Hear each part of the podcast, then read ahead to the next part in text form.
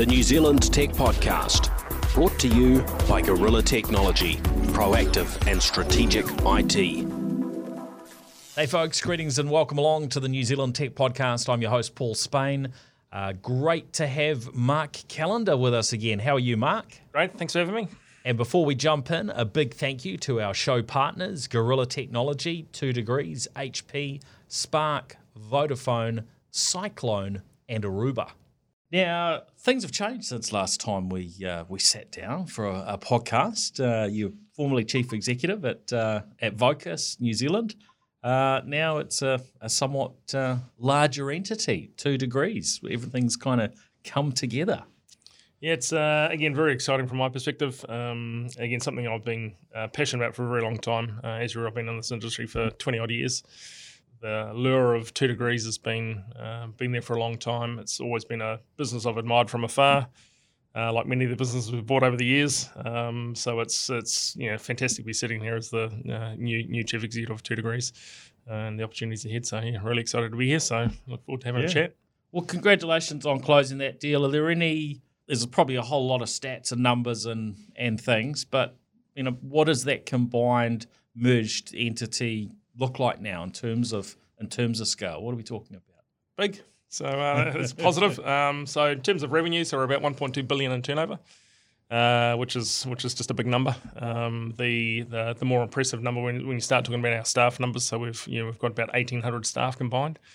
Uh, if I'd told you 10 years ago or 20 years ago I'd be sitting here with a combined workforce of 1,800 staff, I would have told you we're dreaming. Uh, but here we are.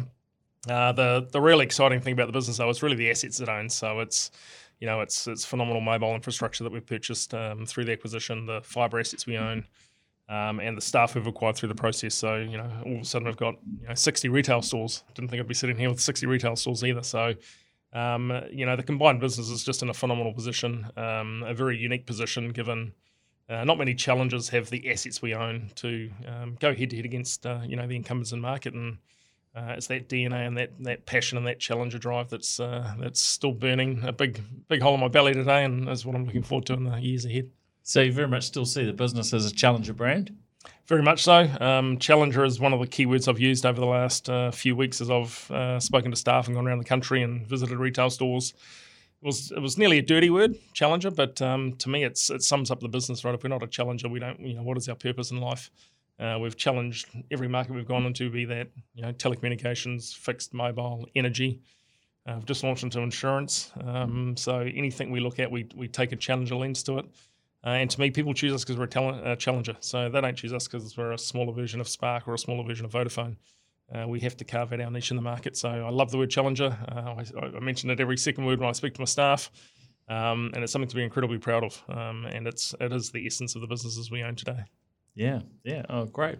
Now, if we sort of go back a, a little bit in time, when did you get into this? When did you first get involved in the world of telecommunications, yeah. Mark? So actually, um, like like all good lieutenants, started at uh, Telecom. So uh, in the late '90s, when uh, dial-up was all the rage.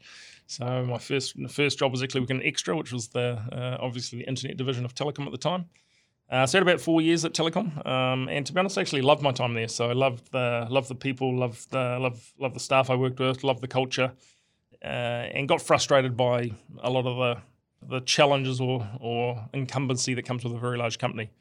Um, so always knew my grassroots in my career have was in challenger businesses prior to that, and um, I knew I had to step out and work in a very large uh, business, which I did with Telecom, uh, to to just learn uh, become a better person, better leader, um, understand how big, large corporates worked, and reinforce that I love being a challenger. So it was a, it was a great four years, and from there I actually uh, went, off and set up, set up my own marketing and brand company, and ironically enough picked up uh, Slingshot as a client. So Sling, that was my first foray back into kind of challenger telco businesses. And like I say, that was that was nearly 20 years ago now, and we had 35 staff when I started, and here we are today, two degrees with 1,800 staff. So um, so you've been in the industry for 20 years. Uh, loved it. Um, I think my biggest reflection on the industry today, um, and you've been in the industry a long time and, and, technology for a long time, is telecommunication companies are actually incredibly valued. We're not dumb pipes anymore. We're critical to society. We're critical to, um, you know, cloud enablement, uh, how people run their lives, how people run their businesses. So it's been quite nice to have been in there so long to see how exciting we were the dumb pipes came along. Then again, how exciting we are as in terms of enablement companies. So yeah. And if you, you look back to some of those early days, what are some of the things that uh, that sort of stand out in your memory? I, I think you know the, the, business been called Vocus recently. What was it? What was it called in the, the earlier days? Well, if you go back to the, the, nucleus of where the kind of the consumer internet business began, so you go back 20 years, we were, we were a company called Call Plus, and we were a, we were a toll bypass company focused on the business market. Um, and then this this thing called dial-up internet came along, and we set up a company at the time called i4Free, uh, which was there were a few free ISPs that came into the market. That's quite a fascinating story, I for free. Maybe you can just yeah. sort of you know break break that down because there's probably a bit of history that some people yeah. will will remember and other people will have no no idea that such a thing could exist. Yeah, I'm, I'm, pretty sure most illegal cases have subsided now, so we'll be, we'll be fine to talk about it. But but essentially, the way the interconnect regime worked many moons ago was um, you used to have to pay for a call to go one way or another. Um, the fascinating thing with dial-up internet, it was a one-way call. So uh, disruptors in the market at the time um, obviously jumped on the fact that a dial-up call used you know an outbound dial-up tone one way, of which you got paid interconnect revenue. So across New Zealand and the world, these things called free ISPs came up. Where they were free to the extent that we, you know, the businesses survived on the interconnect revenue that came the other way. Right. Which was, so somebody calls in from, say, maybe they're a, a, customer of Telecom, calling from Telecom to your network. Telecom has to pay your end X cents a minute Correct. for for, for, for that call. call. So if somebody spends all day on the internet, Good for know, us. basically, you're, you're, you're, just earning money. So yes. So obviously, plenty of other investments, but that, that, that was the essence of it. So we yeah, um, yeah. So again, there was uh, at the time there was I for free, there was Freenet, there were there were a few others. Um, I think Telstra Clears was Freenet at the time. So this this phenomenal thing called free internet came up at the time, and at the time, to be clear, I was working at uh, Telecom at the time, so I was actually on the other side of the fence, charging people thirty nine ninety five a month for dial up internet. So from there, obviously, this worked very well for the free ISPs in the market, but but Telecom at the time uh, obviously wasn't so good for them. So they actually took most of the free ISPs to court, um, and over over the course of kind of a weekend, the free ISPs got shut down through an injunction for, uh, through Telecom at the time. And then over the weekend, our business was shut down, so we had to come up uh, with a new model, and that new model was a was a pay ISP model, um, and that's where we came up with the name Slingshot. And Slingshot uh, derived from David and Goliath, which is we were the David, Telecom was the Goliath, and essentially over a weekend, we we converted from a free ISP to what many people will be familiar with today as Slingshot, uh, which was a which was a three month prepay uh, dial up service at the time. So, like that was the nucleus of how the business even evolved to get into the consumer market. And so, when you talk around kind of a challenger DNA and and really understanding what a challenge, I mean, it goes back to those you know 20 years ago in those in the trenches at the time, trying to survive, trying to build business models, trying to take on incumbency, and that's that's the nucleus of the business 20 years ago, and it's it's still we have remnants of it today. Uh, when I obviously uh, took over the two degrees business, it was kind of with pride. I got up and I could see people in the crowd that were back there 20 years ago that that came up with a name that built the ISP that transferred the model. It was horribly unsuccessful though. It was we lost most of our customers overnight. So I think at at our peak we had about 180,000 free ISP customers. And over a weekend, we kind of dropped back to about ten thousand. So it was uh, right. it so was that, rebuilding from that would from have been ground. generating some quite significant you know, revenue, having one hundred eighty thousand yeah, yeah, it was at that time that was there was still significant infrastructure that needed to be built. So it, sure. it might sound big, but it was certainly not profitable. So uh, like any any business and any industry outside of telco, scale is critical, and it was really trying to build scale. So from where it went to to where it dropped to, we built infrastructure for 170, 180,000 customers. All of a sudden, you've got you've got quite a bit of cost that you're carrying for the balance. So. So sounds glamorous, but I can assure you it was it was stressful. It was uh, challenging. It was um, character building for the people involved.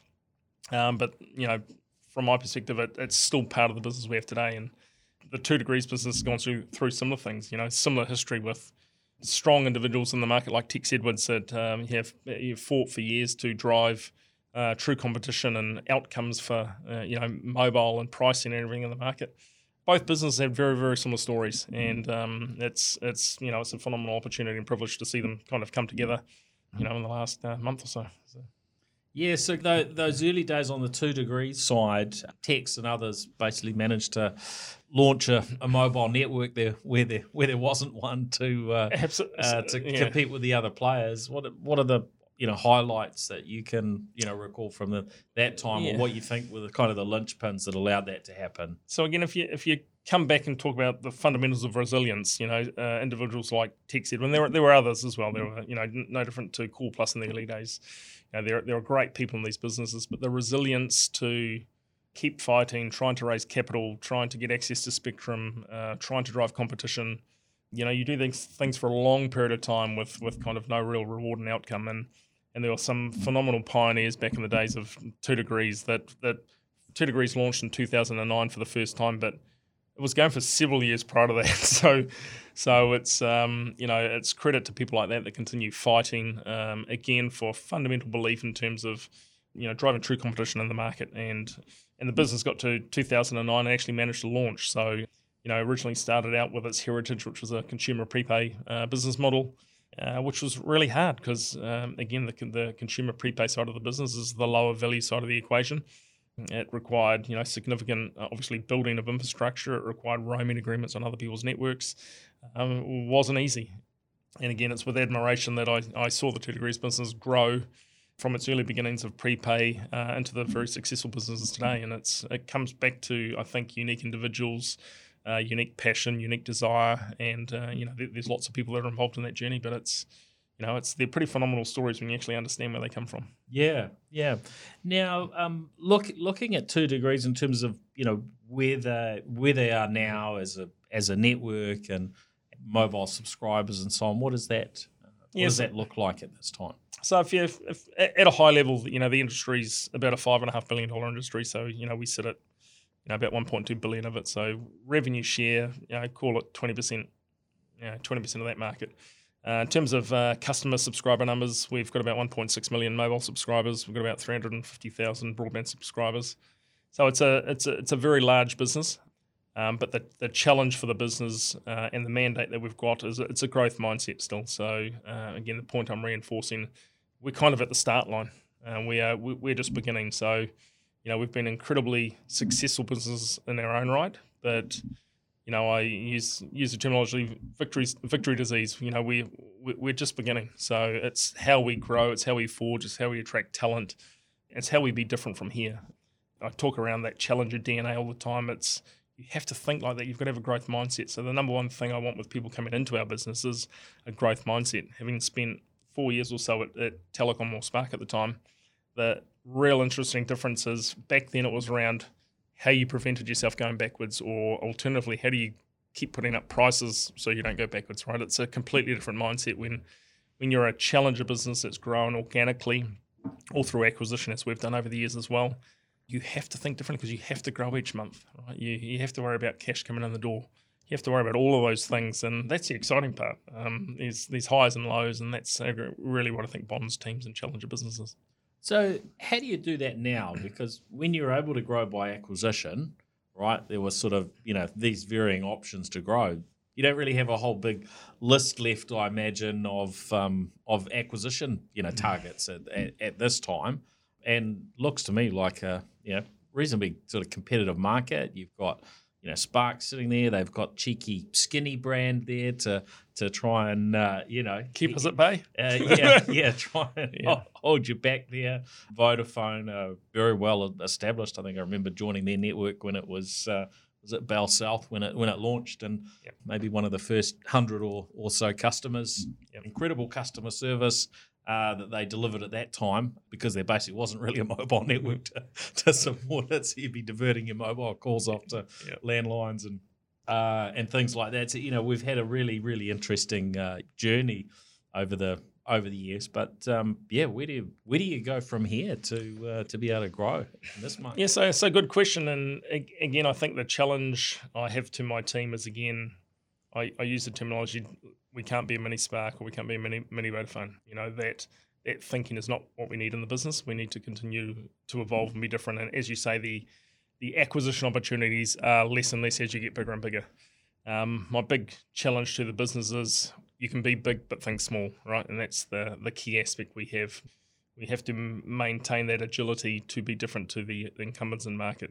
When we look at share growth and opportunity growth from here, the market has got tougher, but that also leans leans into our favour in that the opportunity to to lead and differentiate is still through innovation, and that comes in many forms. So if I use simple examples like uh, the Two Degrees business has, has, this fantastic thing called a data clock, which is uh, unlimited uh, data usage, one hour every day for uh, every customer's on a uh, on a certain plan. That's a, f- a phenomenal innovation. So you can literally jump up in the morning, or you can have a kid on a school bus that goes, actually, I want my unlimited uh, data between three and four p.m. or you know seven or eight p.m. So that's an amazing innovation that differentiates us from competitors. But the, the other key point is it comes back to the services layer now. So where I uh, I talk a lot about network and infrastructure, but when I talk to my company, I talk to our company as if we're a software company because fundamentally people don't buy networks; they consume services when we build an app or a, a self-service application, we don't try and compare ourselves uh, to a Spark or a Vodafone. We compare ourselves to a Netflix or an Uber uh, in terms of how they might want to consume services, and that's how we'll differentiate and win. Right, so it's at the services layer, it's at the digital experience layer, and that's right through the value stack. So when I say those things, I don't talk just specifically around a consumer. I talk around um, medium enterprise, large enterprise, government there is no reason that a you know a large enterprise customer today can't go through a software portal to consume and configure data networks, be that SD WAN or Ethernet services or um, access to Azure. Right, that should all be done through software platforms. So our ability to grow is interesting enough going to come through services innovation and digital innovation. And we've got the backdrop of obviously being a challenger. We own value and price in the market, right? That's that's what we are as a challenger. The key to how we're going to win more share is through our services layer, and that's where we're really pushing the team to kind of innovate and drive. How hard do you see that being? Because as you've got, you know, you're bringing together multiple brands, but you know, effectively, you know, two two companies. You know, we've we've chatted about this a little bit before, but uh, sometimes when we've seen other brands come together, make acquisitions in the market, that's been a pretty challenging process. And I, I know, you know, Vodafone's been probably talked about them on the on the podcast in, in years gone by, where they've acquired iHug and uh, Telstra Clear and so on. You brought these brands to, or they brought the brands together, but uh, the technology integration behind the scenes was years in the making yeah. to actually get across the across the line. How hard is that looking for you know for your team to sort of pull things to yeah. uh, together? Obviously, you've got some background with you know over the years of acquiring companies and pulling these things together. How hard is this one looking from the, the, the technical perspective? Absolutely. So, f- first, I'd say again, I've got a, I actually have a lot of respect for our competitors, and that, that they've been Spark and Vodafone. And what I like about strong competitors is it does push and drive us to be better as an organisation. You'll be aware we're actually we have a very large wholesale business, and um, we're actually a very motivated wholesale business. So we've got some great wholesale customers, great large wholesale customers on our network, um, and I often get challenged by various people as to what, why we would do that. And my response is fairly simple in that uh, we are pro competition. We always have been. We've been pro competition for 20 years. Um, competition is good because it drives innovation. So if I if I'm enabling wholesale customers in the market, it's going to make my retail business stand up on its own merits and innovate and, and drive and succeed as well. So that's a, a really really important point in terms of the integration. First and foremost, we've done lots of them. So um, you know the 20 odd years I've been there, we've probably done 20 meaningful ones, and I can throw off Woosh Wireless to Stuff Fiber to Orcon to Switch Utilities, which was an energy company. And, uh, and, I get asked this question all the time. It's like, how are you going to do it? Why is it? Why are you not having sleepless nights about it? Yeah. Uh, firstly, got a great great team uh, around us, but secondly, it's actually a, a process. It's a repeatable process, and it takes discipline. It takes you know you've got to understand the burden of technical debt in your business you've got to prioritize uh, integration above other initiatives in your business. Um, so not making it sound easy but but over the years the ones we, we've done some bad and we've done some very good. And the successful ones we've done we've, we've done at pace. We understand our end destinations early. Uh, we bring people on the journey with us. Uh, we clearly communicate why we're going in a certain direction but it's discipline um, and it's too easy to get distracted by big, new, and shiny versus integration. And the one thing we've always done very well is we've we've carved out resource, we've prioritized integration, we've prioritized customer because the key thing people forget in integration is customer. Right? It's not the technology stacks that struggle; it's your customers that struggle. So, so you've got every incentive to get it right. So I can't speak on again behalf of others. All I can say is the ones we've done well. We've got a formula now. Uh, I've got a head of integration, um, a guy called Adrian Dick, working for me, I've worked with Adrian for 20 years and we work incredibly well together. But but again, the experience we've learned over the years, um, we're just going to rinse and repeat. And I don't want to jinx myself too early, but but things are going well, and you know we're communicating well with the team, and we've got good progress, um, and we're focused. We've got a clear plan. We're sharing that plan, and we, again, we just get that balance right between what does the business need and what does integration mean, and what does it mean for customers. You get those three things right, you, you know, Touchwood will we'll get this one right as well. Mm. Um, so we're, we're feeling a little bit confident, but we'll see how we go. Cool. Now, I'm really, really curious ab- about your brands, you know, such as Orcon and, and Slingshot, to talk there as well. The Vocus uh, brand is more on the business side. I, I remember being being asked. I can't remember which media outlet it, it was, but someone was asking me, "Well, what is what does this future look like with the businesses potentially coming together in the past?" And I looked and I thought, well, you know, this is the, the way that that Vocus and, and Mark seem to run. Is there's a, a bunch a bunch of brands, Yep. and so I thought, well, maybe that's how it's gonna it's Yeah. gonna play out. But uh, you're uh, you're squishing squishing all of the brands and converging into one. So how did you land on that on that decision? Can you walk us through a little bit of, Yeah. of how you how you got there and and why uh, Orcon will be will be gone for good and so on? Another very good and tough question. I think the fir- the first thing you learn from that is you got to put your personal emotive ties aside, right? So I'm I'll bleed Slingshot, I'll I'll bleed Orcon. I've developed those brands. I've been involved in those brands for 20 years. So it's not with a heavy heart that I, you know, we, we say we're going to a single brand. But through all those years, we've always challenged ourselves on why we have multi multi brand strategy as well, and it, and it's again, it's worked very well for us given our position in the market, our ability to spend on marketing dollars, um, the ability to have cut through in the markets we compete in.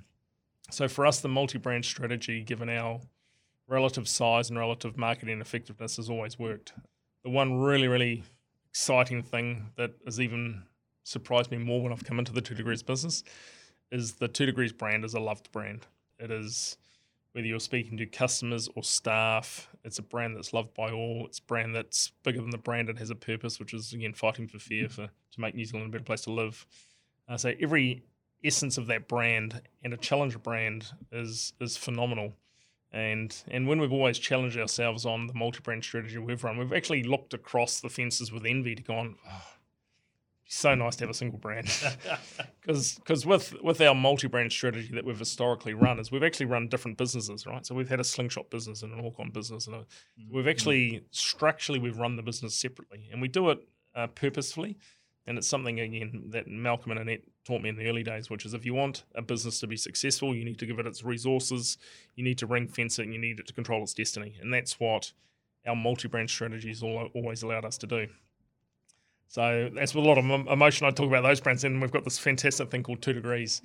Two Degrees is a again a once in a lifetime opportunity to to kind of go that next level again.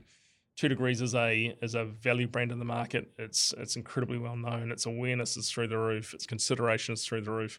So every aspect we look at that brand, and we've we've looked at it from afar, going, it would be amazing if we could have that brand, and we're now in the position we've got it.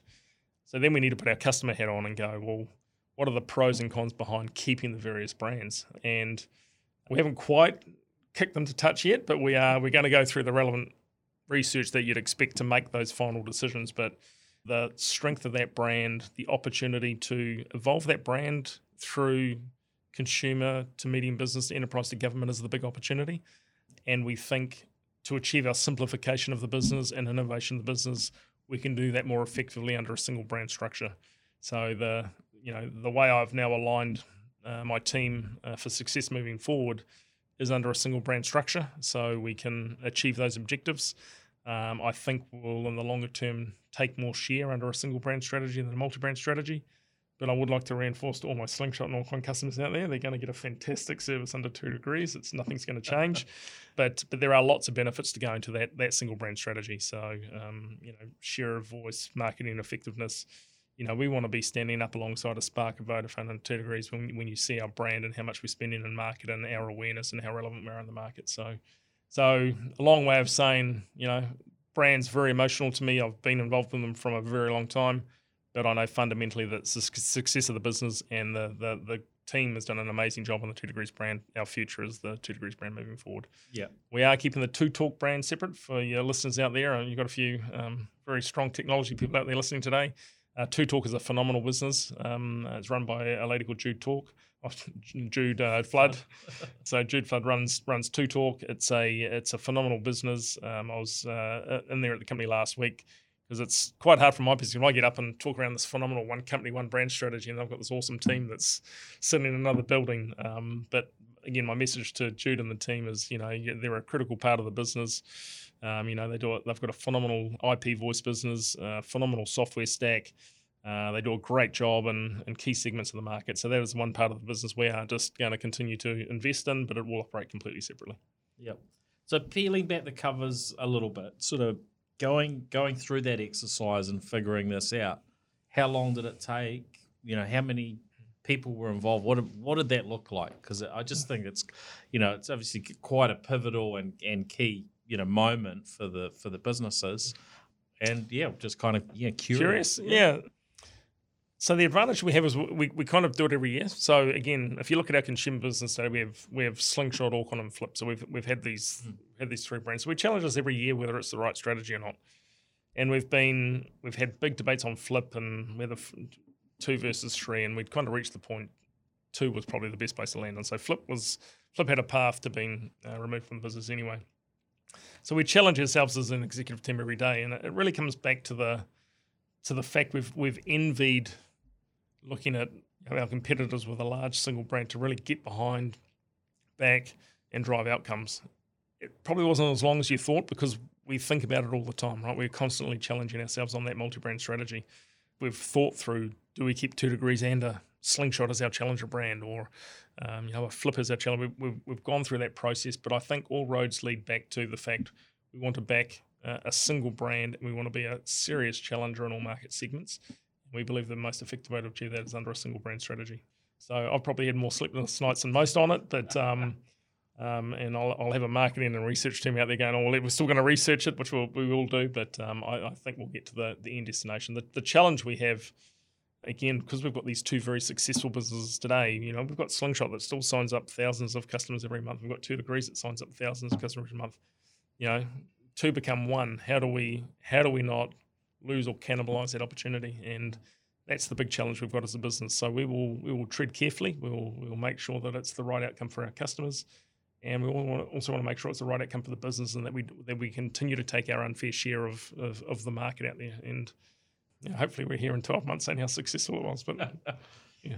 So, what do you see as the sort of the you know the challenges that you have to face up to to to go forward? I you know think if you you probably know this better than better than I do. I hope you do anyway. if, you know, if you were asking people around where they see two degrees position, you know, I think there'll be a, a, a viewpoint of it being more towards the consumer than than probably the big business and government and yep. and, and so on.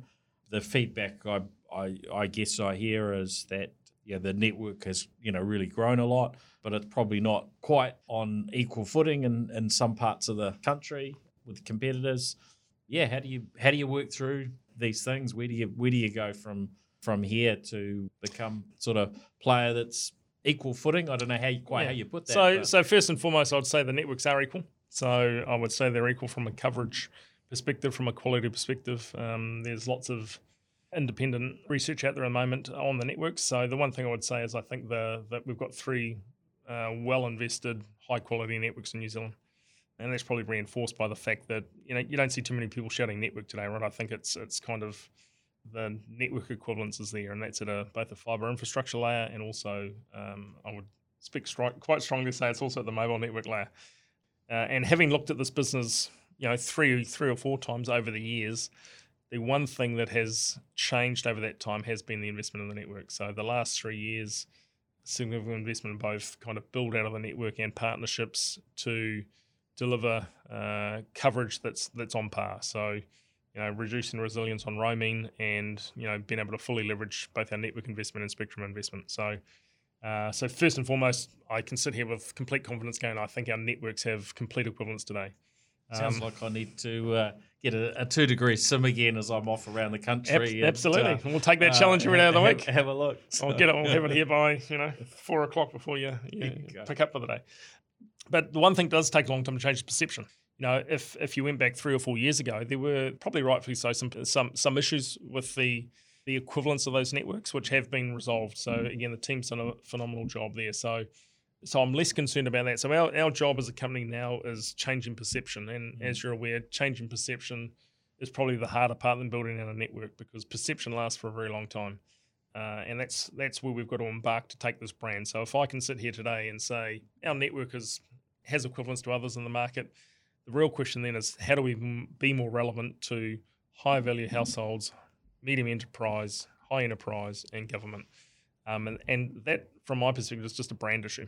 All right. So if I can, you know, you would have seen uh, plenty of advertisements out there talking about the billion dollars we've spent on a network. Um, you would have seen our sponsorship of Super Rugby. We were, you know, the um, one of the major sponsors of the Super Super Rugby team. That is around trying to change perception around the size and scale of the network infrastructure we've got, and that it's comparable. So that's that's what that's you know you don't see that in the ads, but that's what it's trying to do. It's trying to go.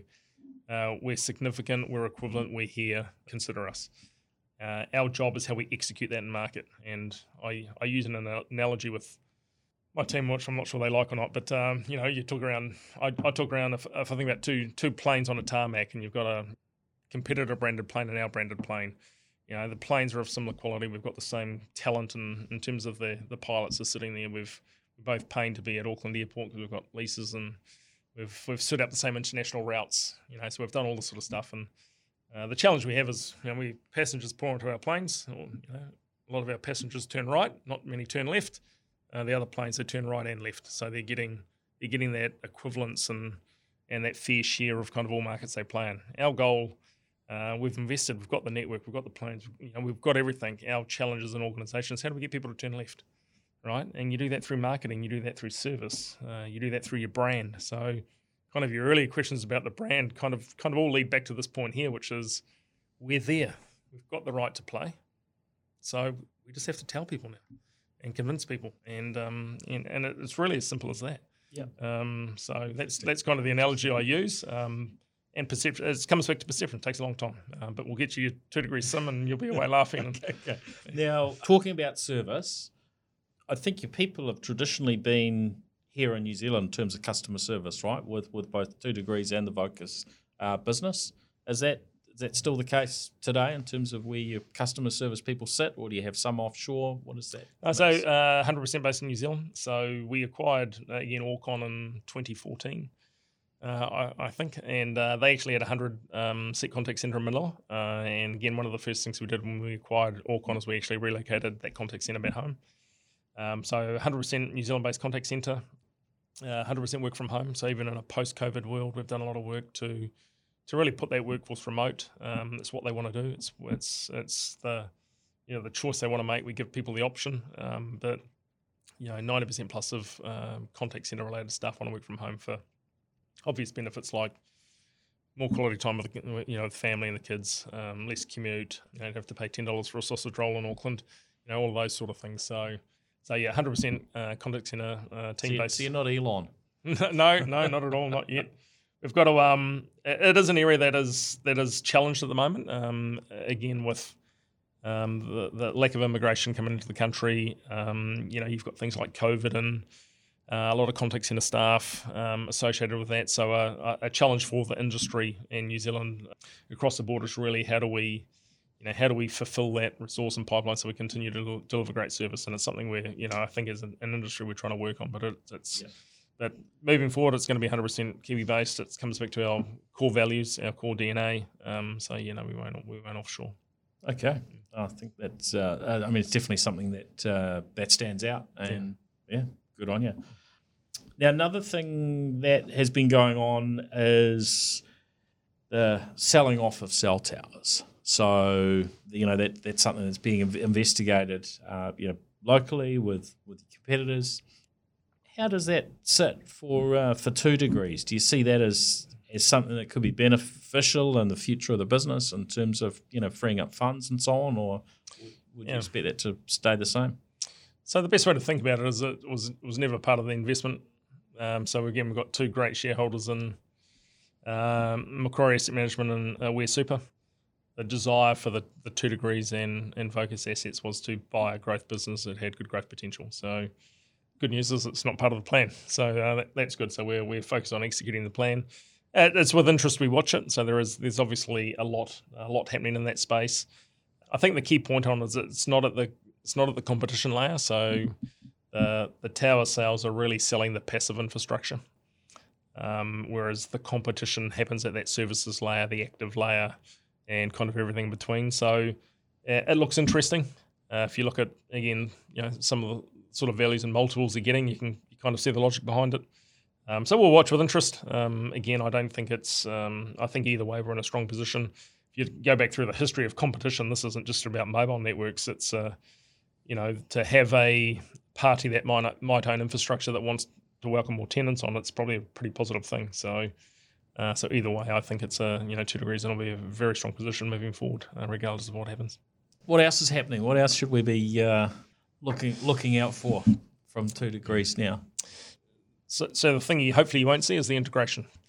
Uh, the message we're sending is you'll continue to get, see that you know the same great service, uh, seamless integration, silly dumb things like billing errors. You know, our customers won't know what's going on. Um, so that will define success for us moving forward. Um, we're continuing to roll out our 5G network. So um, again, a big part of uh, the investment in the last 12 months and certainly the next few years is going to be the continued rollout of our 5G network. So we now have uh, coverage across Auckland, uh, Wellington, and Christchurch. Um, so if you're a you know, Samsung and Apple user with the right phone, you're enjoying our uh, phenomenal 5G service. So that's going to be a continued uh, uh, investment that we're going to have to roll out and deploy. So um, that'll be a big focus for the business. But more importantly, it's how we're going to turn up in those high value uh, market segments. So again, how we turn up in business. you'll see some new campaigns hitting shortly, which is you know for, for the first time really having a business focus on how we're turning up in market. I've just told my competitors what's going on, so they, they might keep an eye out for it. The marketing team will be shaking their heads. You'll start seeing some early signaling that the, the challenge for this business is just a perception. Uh, we've got the right to play, we've got the right to win. Uh, we just need to let customers know that. And so continue to see our strength in the consumer business. That's our bread and butter, right? So you'll continue to see strength there. Uh, you'll con- continue to see the strength of a mobile and fixed player. So uh, I think the other interesting challenge you have is DNAs are different across mobile and fixed companies, and it's how you get the blend of both of those businesses moving forward. So you'll start having conversations with us that are fixed and mobile conversations, not just mobile conversations, and vice versa. Um, the ex-Vocus business, you'll stop having conversations that are just fixed. You'll have having conversations that are fixed and mobile. Um, so that fully integrated company, um, you'll start seeing. Uh, you'll see continued investment in the network, 5G, um, you know, eSIMs, uh, you know, IoT at some point in the future, which is really exciting. If I could come back in a different life, I'd love to be an IoT man. There's so much cool stuff happening in IoT. But in the meantime, I'm focused on our culture and our people. We talk a lot around technology integration. I'm very, very obsessed with uh, with the culture and our people. Um, I'm four weeks into the job now. I've spent um, quite a bit of that time around the country, visiting retail stores, uh, visiting offices, speaking to people. You learn so much, and and again, when I talk around that passion for that brand, you know, I use the example I went into the Riccarton Mall and the, the team at the Riccarton uh, Two Degrees store there are just amazing, right? Their passion for the company and the brand.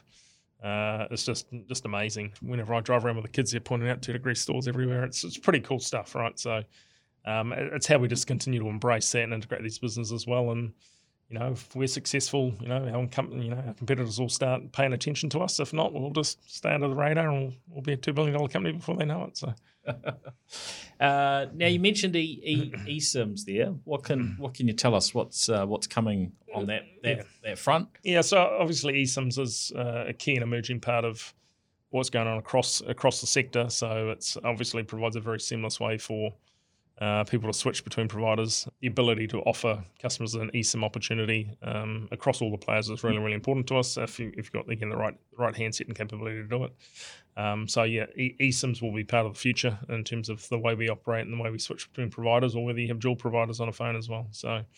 Um, so that development's underway, and um, you know, similar similar to, to what others are doing in the market, we'll have that as an option available to our our business and consumer customers in the future. Right, and um, one of the things that we've only seen one provider do in the New Zealand market is that sort of single number across say, an iPhone and a you know Apple Watch.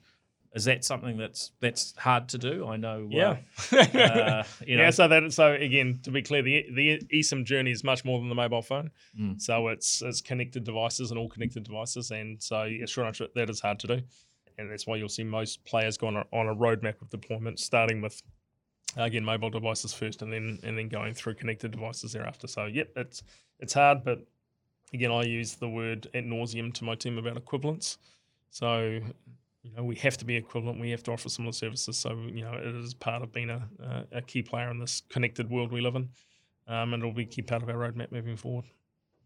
Now we've got um, world class fibre in New Zealand. We're in a in a really lucky position, or eighty seven percent of uh, of homes are with access to fibre. But now you've got a, a mobile network to sell what is that what is that going to look like in terms of fixed wireless particularly with 5g growing from i guess something that's you know it's a pretty small percentage of of coverage at the moment but uh, you know that that's going to grow oh, so. so. i love fixed wireless now i'm a, I'm a fixed i'm a fixed wireless evangelist so fixed wireless has a has a very important role to play in kind of what we deploy out in the market um, if you again if you look at uh, certain usage behaviors in a household or certain budgetary requirements. Um, it has got a really important role, particularly as we're about to you know, enter fairly inflationary times. So um, again, it's it's no secret that you know the, the fibre input prices that we we pay to our local fibre companies, we're about to get a very significant increase uh, to that. Our only alternative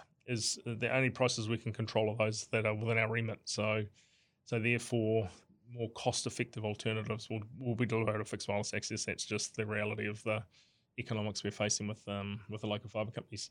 Um, I would go a step further and say that the the service is pretty phenomenal as well. So I um, I played a trick recently on my daughter. Um, we've obviously got gig fibre coming into our house, but I told her I was changing out a Wi-Fi access point, and I actually put a 5G uh, connection in the room, and um, she she wouldn't go back to the to the old connection. So she's you know she's getting four to 450 meg download to a room at the moment. Um, so the service, the service is phenomenal. The ability to offer that at a price point that might be more appropriate to certain households is going to be really important moving forward. I think New Zealand Inc., like the rest of the world, is is going to face some challenges, and I think it's really important you've got a balance or a portfolio of products that you can offer customers. You know, at the end of the day, you've got people where fibre is fit for purpose and it's going to be the only alternative. You've got fixed wireless that's going to play a really critical role, be it from a 5G, which is from a performance standpoint, you know, com- competitive with three, four hundred meg entry level products in the market. But more importantly, from a price perspective, um, you know, is it going to meet a need in the next few years? I think it will. So, uh, so I'm a, I'm a big fixed wireless broadband player. Um, one of our core pillars is, you know, developing innovative products on our incredible networks. So, um, quite simply, our customers will get the best experience on networks we own, um, and that'll be a big part of our strategy moving forward. Yeah, I think there's always sort of a how do you market that in a way that it's, it's that I, I, guess it's a balance for you know for the business in terms of yeah from a revenue perspective you probably prefer as much to be coming over your own own network, but actually you, it's pretty hard to uh, to well I think it's probably impossible to beat fibre from a, a, reliability and a and a performance standpoint at uh, yep at this time right yep so. and, and don't disagree for again for the you're never going to force a customer, be a consumer business, down a path for a te- technology path that doesn't make sense to them. So it comes back to uh, the why. So be that your usage requirements within a home or a budgetary issue versus the the demand. So um, you know, don't disagree with the sentiment that you know fibre is a phenomenal product. The investment this government's made in fibre was was visionary at the time. The quality of the network's amazing. So don't doubt any of those portions. Our our role as a challenger is how do we balance that need versus you know cost pressures that that, that homes are facing, and if you can offer an alternative, great. But you got to be very clear that it's um, what you're offering and, and what you're comparing it to. So again, I think there's as an industry we've been historically quite poor around promoting products that you know. Again, I always put a very customer centric hat on, which is you've got to be very clear on what, what it is and what it isn't, and you know, in this in this country, we've still got about 300, 340,000 homes that have still got copper. And Israel, we are going to go through a copper withdrawal process. We're going to ripple that copper out. And we've thrown everything but the kitchen sink at it as a fixed line provider over the years to try and switch those customers. There's some customers that either just don't want, for whatever reasons, they're either the laggards or they don't want the the, the front road, um, you know, front of their house uh, dug up. They're the sort of people that the fixed wireless broadband might be a perfect alternative for. But um, but again, got to be very clear on what it is and what it isn't. Um, and at the end of the day, we're never going to force a customer down a path that's not not what they want, and that's just not where we are as a company. Yeah. And looking at that rural uh, coverage and the, the options that are available, obviously, sort of satellite's something that's come back into the into the fore after many years of it uh, being a very very sort of small niche, but it's something that a lot more people are, are paying attention to. Yep. Then obviously there's your rural broadband through fixed wireless or yep. copper. We've got you know wireless internet service providers yep. as well. One of the things that I, I note sometimes when uh, I'm looking at a particular address and looking for what's available in terms of uh, you know service to that location, it might well be that there's cell sites about, but there's only so much capacity mm. on those. How how do you see that playing out? Will there be a, a portion of uh, of customers that will be growing with that interest in, in satellite, or do you think there's an ability to kind of increase how many customers yeah. you, you can as you you know move forward with 5G and so on? Yeah, the, the balance you have with with managing mobile networks is again how do you maintain a consistent and quality customer experience, and that's the the balance all players face over fixed wireless broadband uptake versus mobile broadband. So clearly, there's a usage differential between uh, a mobile user and a and a fixed user. So that's that's just a challenge of making sure that the customer experience of the, the mobile network is not uh, impinged. So that, that requires investment in spectrum. And the rural stuff is really interesting. So we're, we're obviously party to RCG. So there's this Spark, Vodafone, and, and 2degrees that are party to RCG. That's actually uh, working incredibly well in terms of um, kind of the investment that's made and the continued build out of providing services uh, through that uh, RCG group. Um, right. So that's that's basically three competitors working together on on rural connectivity.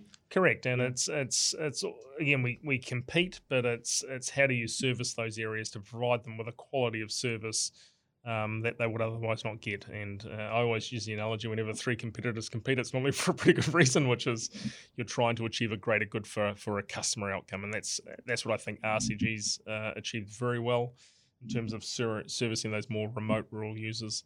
Uh, but to your point, there's there are other competitive alternatives alternatives out there. Um, satellite's a good example.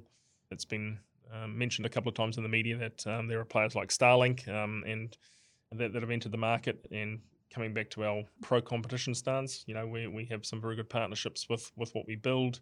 Take the WISPs out there again. Um, uh, it's important that WISPs have capability beyond kind of the services they provide in terms of reaching the, the, the wider internet. Um, and we're very proactive in all those spaces. So I put my pro competition hat on again, uh, RCG is doing an amazing job. We embrace new technologies like Starlink and satellite, and we enable WISPs to compete. So it's a big challenge that I think everyone needs to lean into, um, and it's you know it's it's what we're up for, and it's what we've been doing for an extended period of time. Is there anything extra that, that you could do? I know, you know, between Spark and Vodafone, I th- um, and I, I may have this slightly wrong, but something I looking at recently, it looked like with Spark, you get your, your rural kit, you, you plug it in to the power at home, sort of as simple as that. Vodafone have an option whereby, you know, an installer comes and, you know, make, makes some uh, effort, I guess, at cost to give you that better connection between the cell site and uh, and the home location. Any any changes happening? 2degrees on that side. So I just think again, as an industry, we're very aware that it, it's something that's really important, which is connectivity into the the rural sector, the rural community. So, and I think initiatives like the extenders and those sort of services. It's it's how do how do we do it in a cost effective manner that's delivering. You know, I use this word equivalence a lot, but a near equivalence outcome for those more challenging um, places to reach. It's something that, again, we remain committed to. Um, if you look at again, you look at 5G rollout. Again, how do we how do we have the right amount of emphasis on rural and regional New Zealand over um, you know Auckland, Wellington, and Christchurch? And they're the sort of things that um, again we're very passionate about.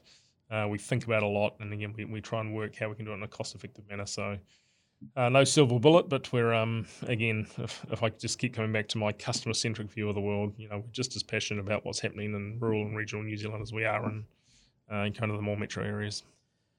Great. Oh, it's been it's been really really interesting catching up, Mark. Um, I know there'll probably be some questions that have uh, that have come in because as well as the podcast, we do you know we're live streaming this out to uh, out you didn't to, tell me that out to a few platforms. uh, so um, so it may come back to you with some questions, Yeah. or, or or maybe it's uh, maybe we, we need to have a, a sort of a technical session with you Yeah. know that side of the business. There might be some Right, other There's plenty of people smarter than me in the business. Other- so, other uh, but to, yeah, uh, actually, I think it'd be a, to- it'd to be a great idea to get. Um, again, we've got some amazing technology people in the business, and I think you'd have a fascinating uh, session with them, with your, your your viewers and your listeners. Um, so, yeah, more than happy to line up those people as well. Yeah, no, that, that, that sounds good.